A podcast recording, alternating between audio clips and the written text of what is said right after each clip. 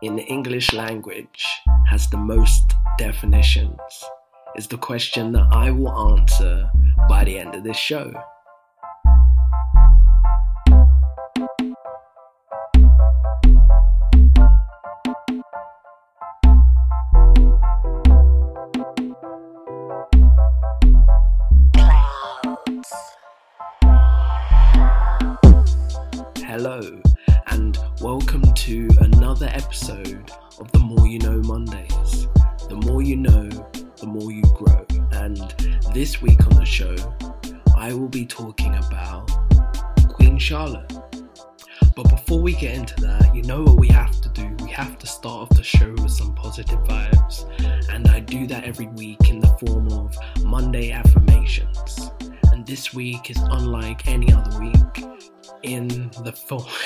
Fact that I'm still starting the episode with a quote. And this week is no different. If you're new here, welcome to the show. And if you're a returning listener, then you know, thank you. New or old, it doesn't matter because it's all the same when you come and listen to this show. So, this week's quote is by Nagato, and it goes like this Sometimes you must hurt in order to know, fall in order to grow, lose in order to gain, because life's greatest lessons are learned through pain. And I really love that quote, not only because it's just quite really poetic, I also love it just because of the fact of how inspiring it is that you can find inspiration through your pain. And obviously, that's really maybe kind of dark to think about or understand in the sense of pain is like the lowest level or if you're in if you're hurt or something like that it feels like it's the lowest level that you could be or the lowest energy levels or hurt is like an emotion that you really need to heed or in society it makes it feel as though that you need to heed it because or you need to protect yourself so you're not hurt. But in doing that you're making yourself safe of a situation that you ultimately have no control over so being able to feel pain and live there and not make it be your existence is a hard thing to not only equate but also to do. And sometimes you have to feel this pain so that you're able to, in the sense, I'm thinking of it like a like a phoenix going through the ashes. So you're able to rise from the ashes through all that pain and still achieve and do better and do more. And I only see this in the equation or in my life in the form of how through the pain of losing, losing my dad, it feels as though it felt in the beginning that it was like I was in a pit and I didn't know how to get out of that pit. And I went through a period of just being down. And although I used to paint this happy go lucky uh, uh, portrait on my face, I wasn't really feeling that. I was just feeling really down. And it took a long time for me to go through that before I came on the other side and realized that, whoa, I've learned so much about myself through going through that pain. And it's not even just going through the pain of uh, losing my father. It could be uh, going through the pain of a relationship or uh, many relationships where I've learned so much about myself after the breakup than I knew about myself while I was in the relationship. So I've been able to go to my future relationships a better version of myself than I was in the previous one, which is good, you know? You should learn things from your experiences and the things that you go through. Otherwise, kind of what's the point in going through them?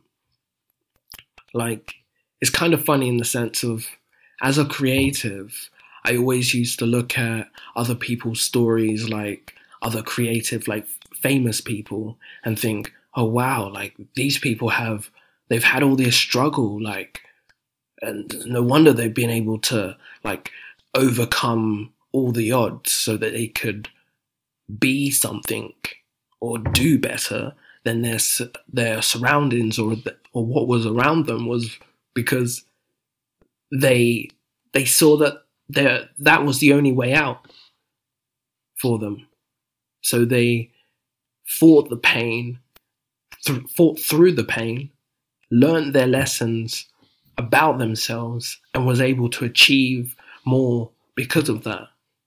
And that's what I used to look at when I was younger and thinking, what pain have I gone through? I haven't gone through any struggles. Like, even thinking uh, I wanted to write back then, and I was just like, what? I, I don't have anything that's fueling this.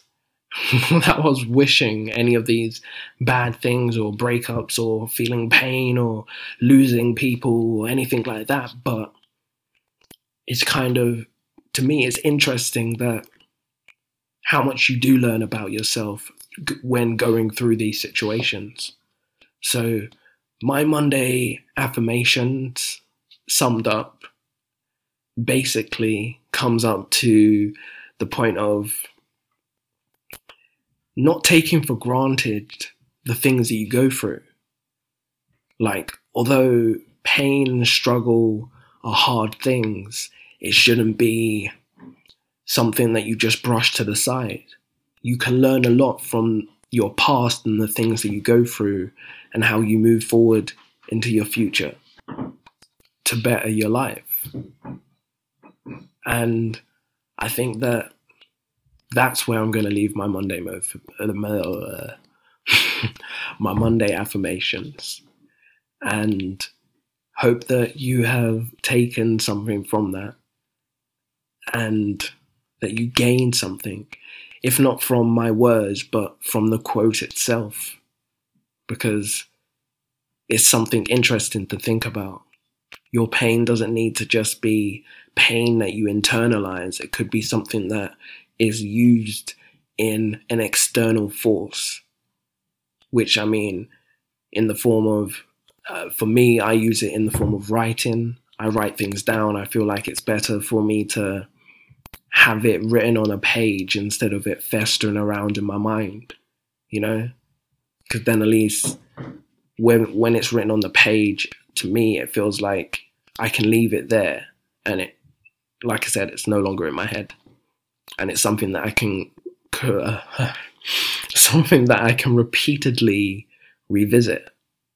So I know that is a thought that I'm not going to forget about because I don't often forget the words that I write down. Um, and that's why I write things down. but anyway, this episode, as I said in the beginning, is going to be about Queen Charlotte. Now, Queen Charlotte, if she sounds like a a name that you've probably heard before, is probably because you have, you know. Um, Queen Charlotte is a character in an episode of, not an episode, in the series Bridgerton. So if you have seen the series Bridgerton, then, I mean, if you have seen it, then you would know of the character Queen Charlotte. Now, out of all of the characters within Bridgerton, Queen Charlotte is probably one of the only real characters which is based on someone real. Um, although she does have somewhat of a larger than life character, some of this is based on historical facts. So, Queen Charlotte reigned or was born on the 19th of May, 1744. She was the youngest daughter of Duke Charles Louis Frederick of Muckelberg Stretlitz and Princess Elizabeth of Albertina of Saxus of Saxe Heidelbergsen.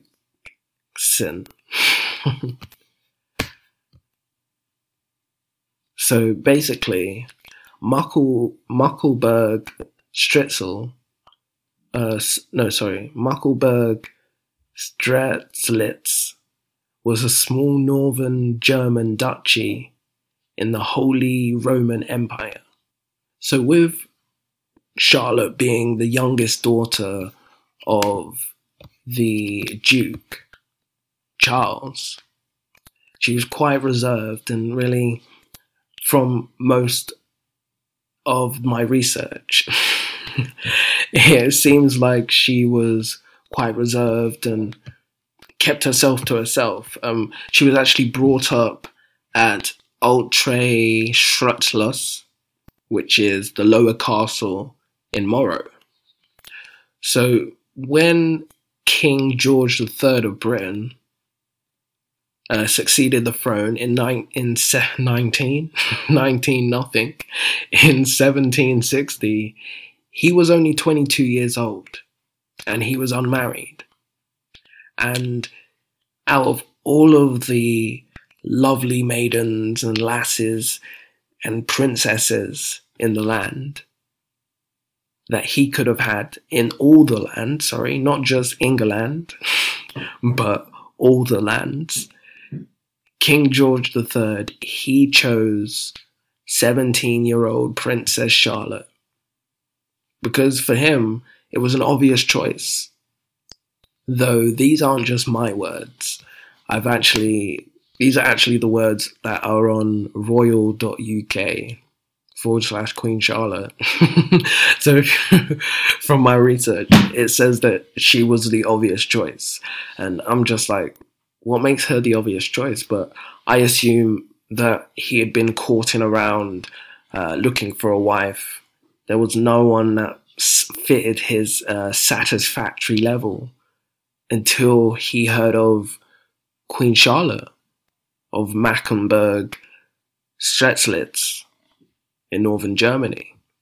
Now, like I said at the time, she was only 17 years old.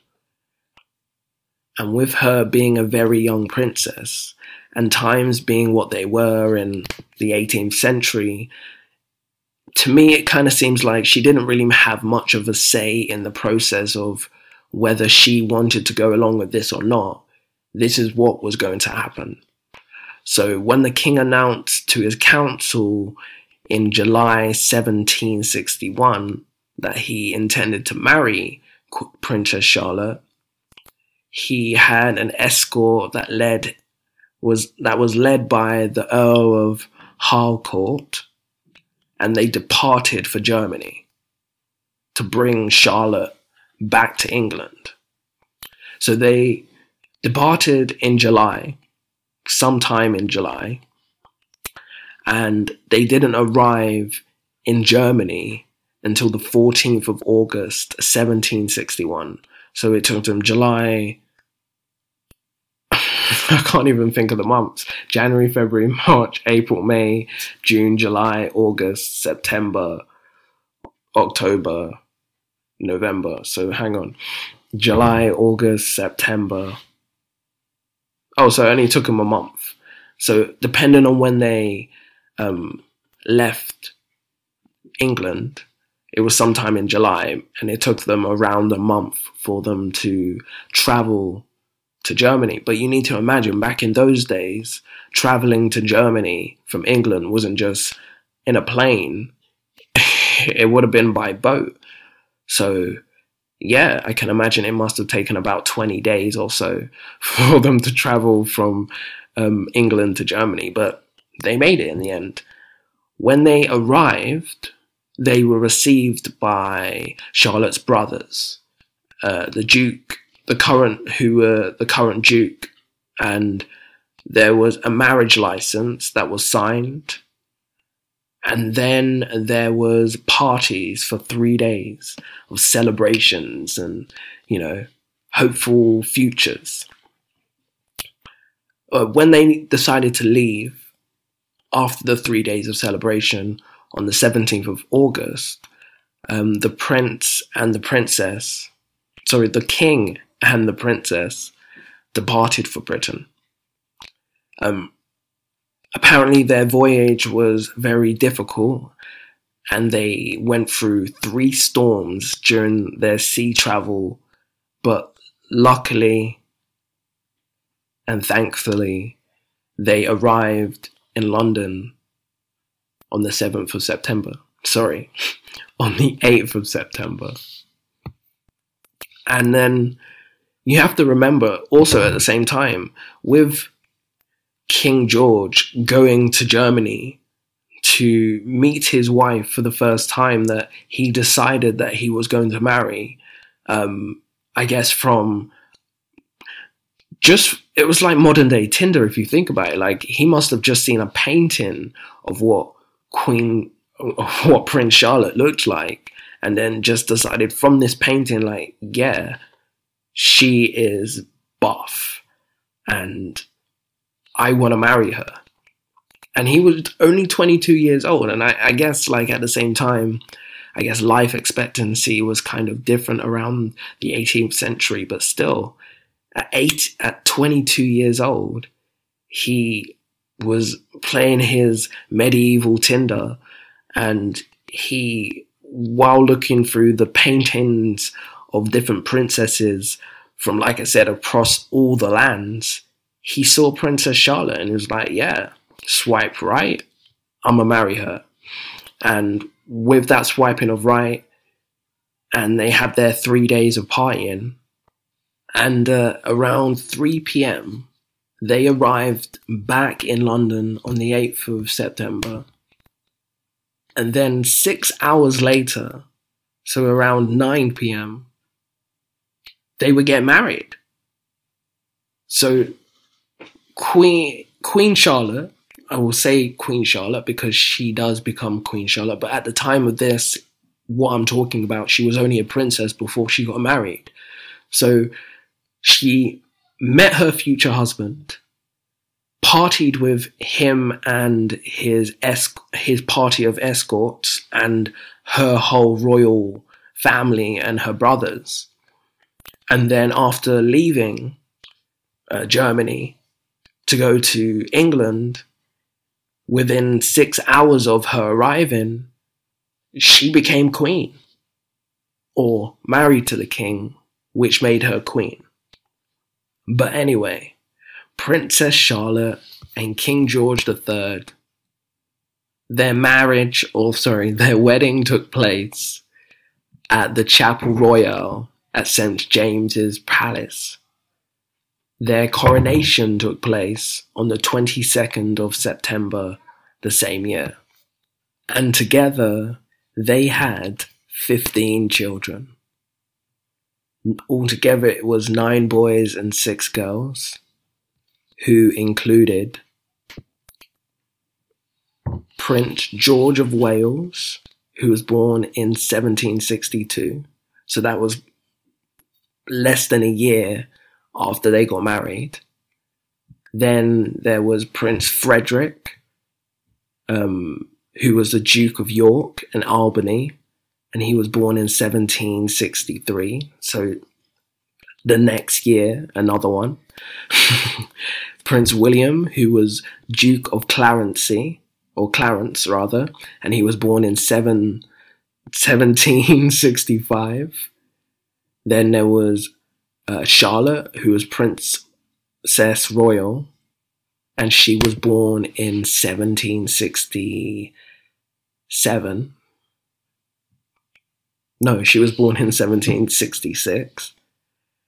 Then there was Prince Edward, who was the Duke of Kent, and he was born in 1767. Then there was Prince Augustus Sophia, who was born in 1768. then Princess Elizabeth, who was born in 1770, Prince Ernest, who was Duke of Cumber- Cumberland, and he was born in 1771. Prince Augustus Frederick, and he was Duke of Sussex, and he was born in 1773. Prince Adolphus, Duke of Cambridge, and he was born in 1774. Princess Mary, Duchess of Gloucester, who was born in 1776. Princess Sophia, born in 1777. Prince Octavius, born in 1779. Prince Alfred, born in 1880. And Princess Amelia, born in 1783. So, pretty much, they had 15 children for consecutively for around 15 years. Like each year, pretty much of their marriage, since they were married, they had a child. And to me, that's kind of crazy. But I guess back in those days, it was kind of a normal thing to have a bigger family.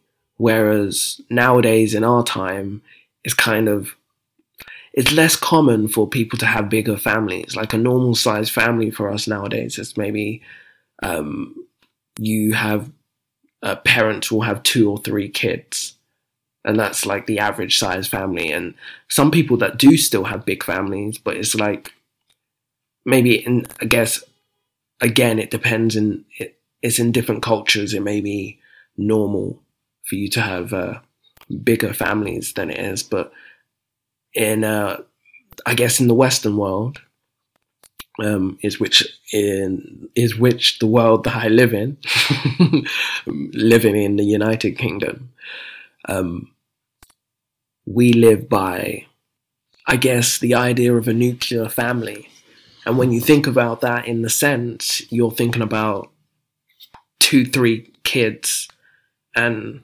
adults, adults, two parents and two, three kids, like a kind of nuclear family. But an interesting fact about King George III and Queen Charlotte's life together is kind of one of the points that kind uh, quite pinnacle in the sense that most of their time, their official residence, rather, I should say, was St. James's Palace. And as with most royals, one property is usually not enough for them. And King George III was no different. So while they were living in St. James's Palace, he bought a nearby property. This nearby property was Buckingham House. And when the king and queen moved there, in 1762, they made Buckingham House Buckingham Palace. And apparently, Queen Charlotte loved it. 14 of her children were born there, and it came to be known as the Queen's House. So I'm going to come back to the reference of Bridgerton just for a second in this just in the sense of the casting for the character or even the actress that was used as or to play as I got there in the end Queen Charlotte was the amazing Guyanese British actress Golda Rosheuvel and I hope I did say her surname correctly.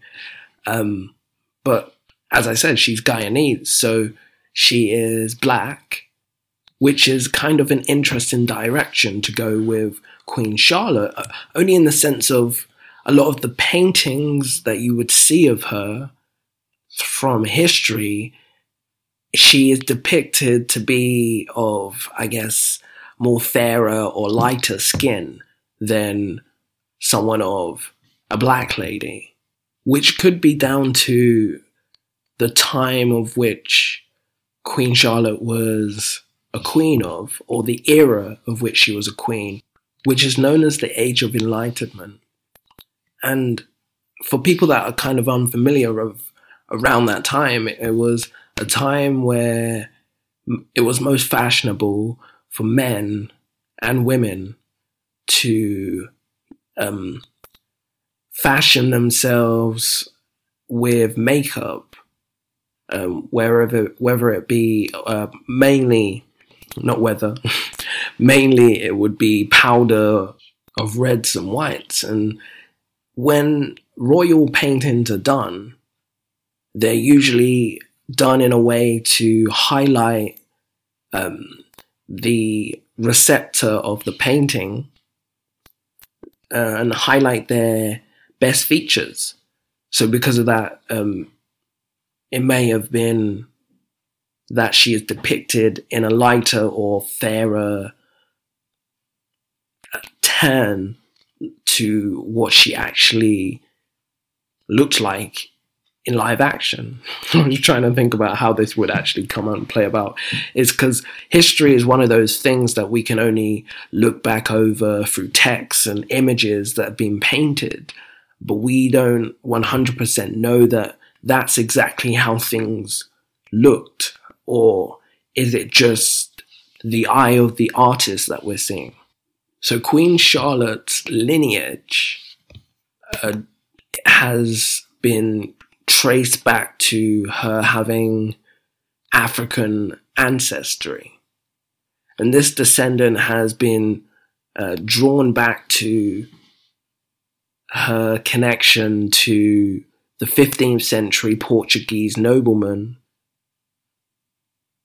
King Alfonso III of Portugal, who was born in 1210 and died in 1279. And this connection is said to be through a mistress that King Alfonso III of Portugal had. And this mistress was named as Madragana, And she was born around 1230. And it's not really known when she may have passed away.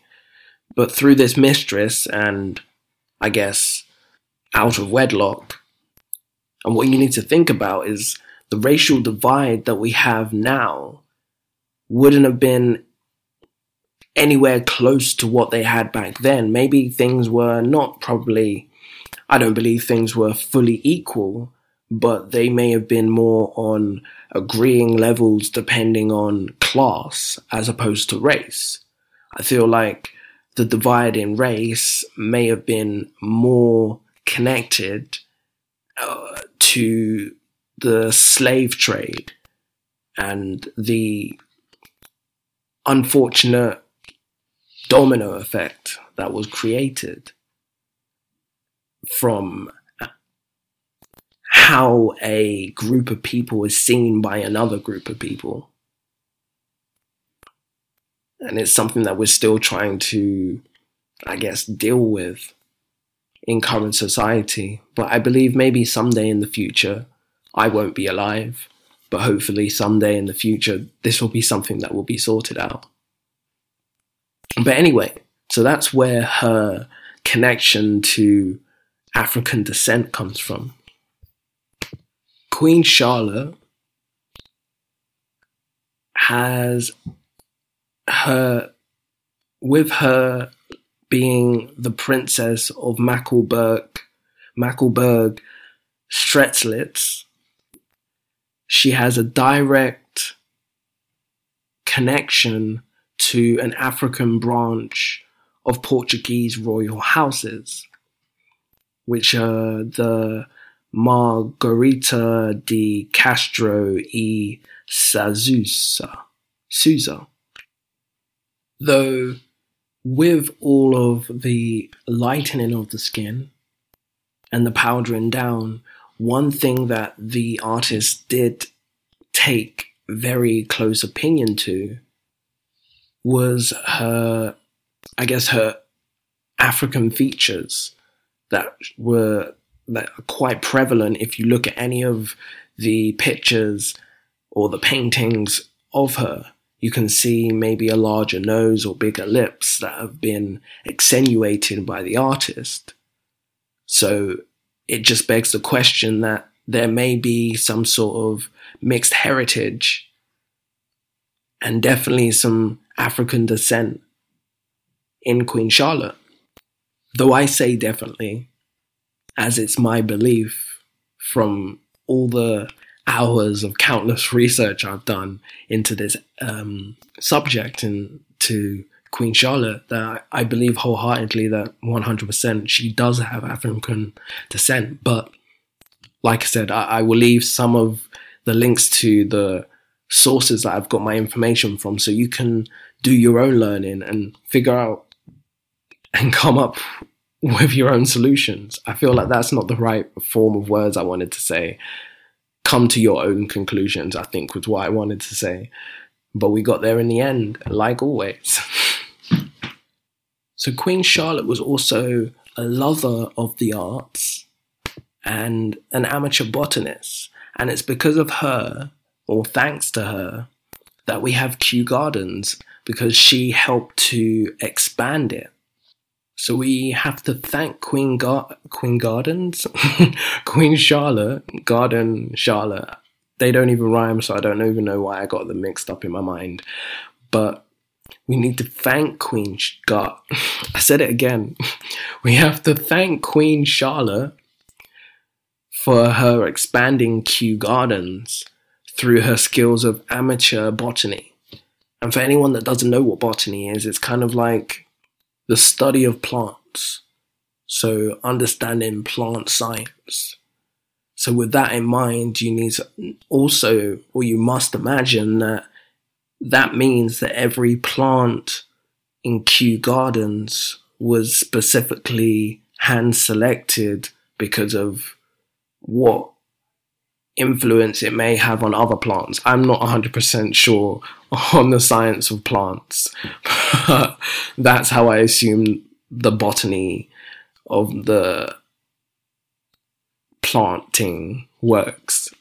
But thanks to Queen Charlotte, we now have an extended Kew Gardens, which we wouldn't have had if she didn't have this amateur skills in it.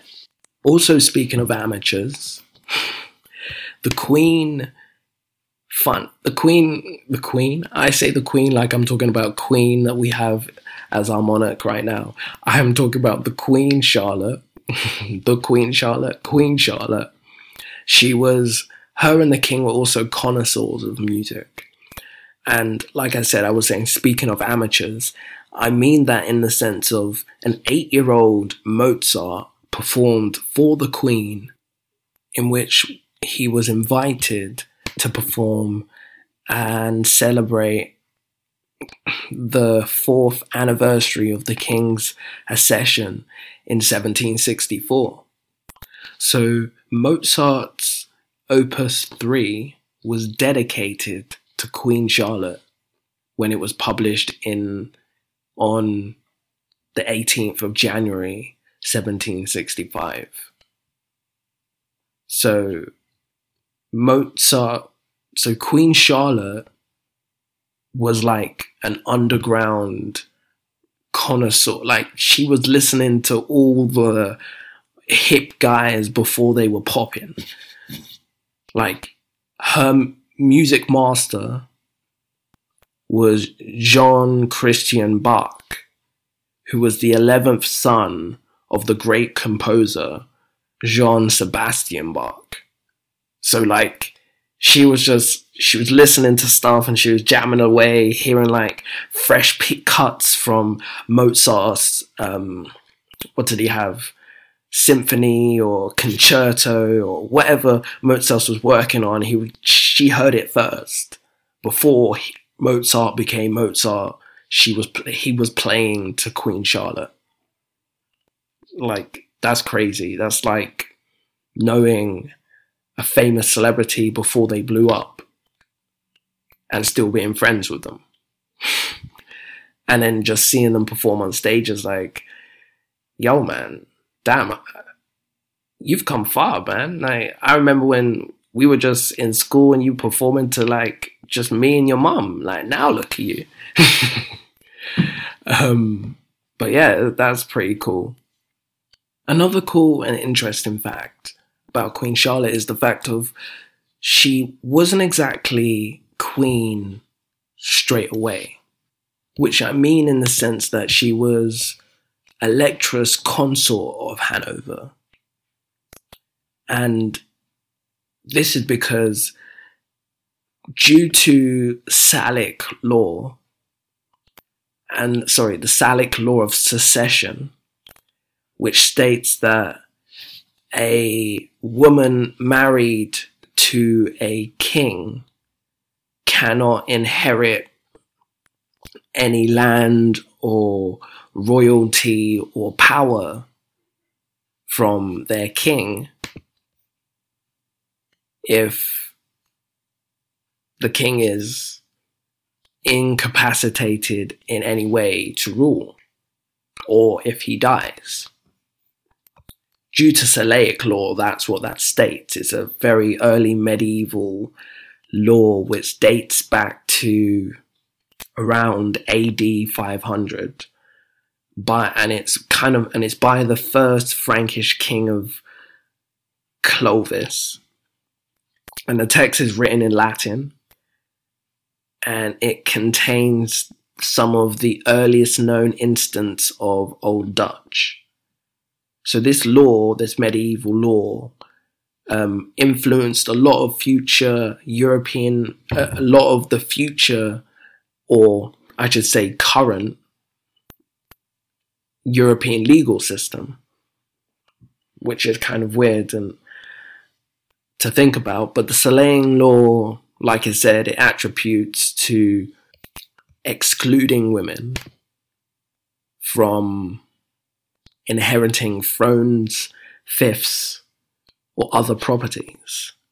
Regardless of this fact, unfortunately, King Ed King Edward, King George III is throughout history very well known as the Mad King. And the reason for this is due to the mental health problems that he had experienced during his time in royal or his time ruling. And you see that depicted in Bridgerton through, I guess, King George's outbursts, and which is why um, you see Queen Charlotte never wants to be alone with him. And this is shown through history through to the fact of him having violent outbursts. And due to this, he stepped down or he was incapacitated to continue ruling. So in 1814 was the year that Queen Charlotte changed from being just the consort of Hanover and then actually became the Queen of Hanover and then continued ruling for, well, until her death, which was four years later. But in entirety, she became, she was the ruler or the queen in name from being married to King George the Third from seven from the date that they got married on the 8th of September 1761 until the day she, she died in 18 on sorry on the 17th of November 1818 so which means she was like most queens that uh, we can take for example the queen that's currently ruling she ruled for around 57 years. So that's almost 60 years she was in power for. And in that time she was incredibly influential. Not to mention, she is also Prince Harry's great, great great, great, great grandmother. So that means that she is the great, great, great, great, great grandmother to our current Queen Victoria. And if your mind has not been blown already in this episode with all the crazy facts and the connections to history, then I did promise that I would answer a question at the top of the show because this is where I'm going to leave the Queen Charlotte information for today, unless I touch over it on another show.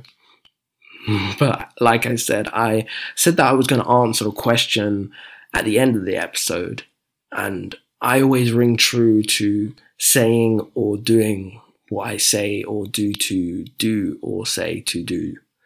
I'm not sure if that made any sense, but what I mean is I have an, a question, an answer to a question to give you.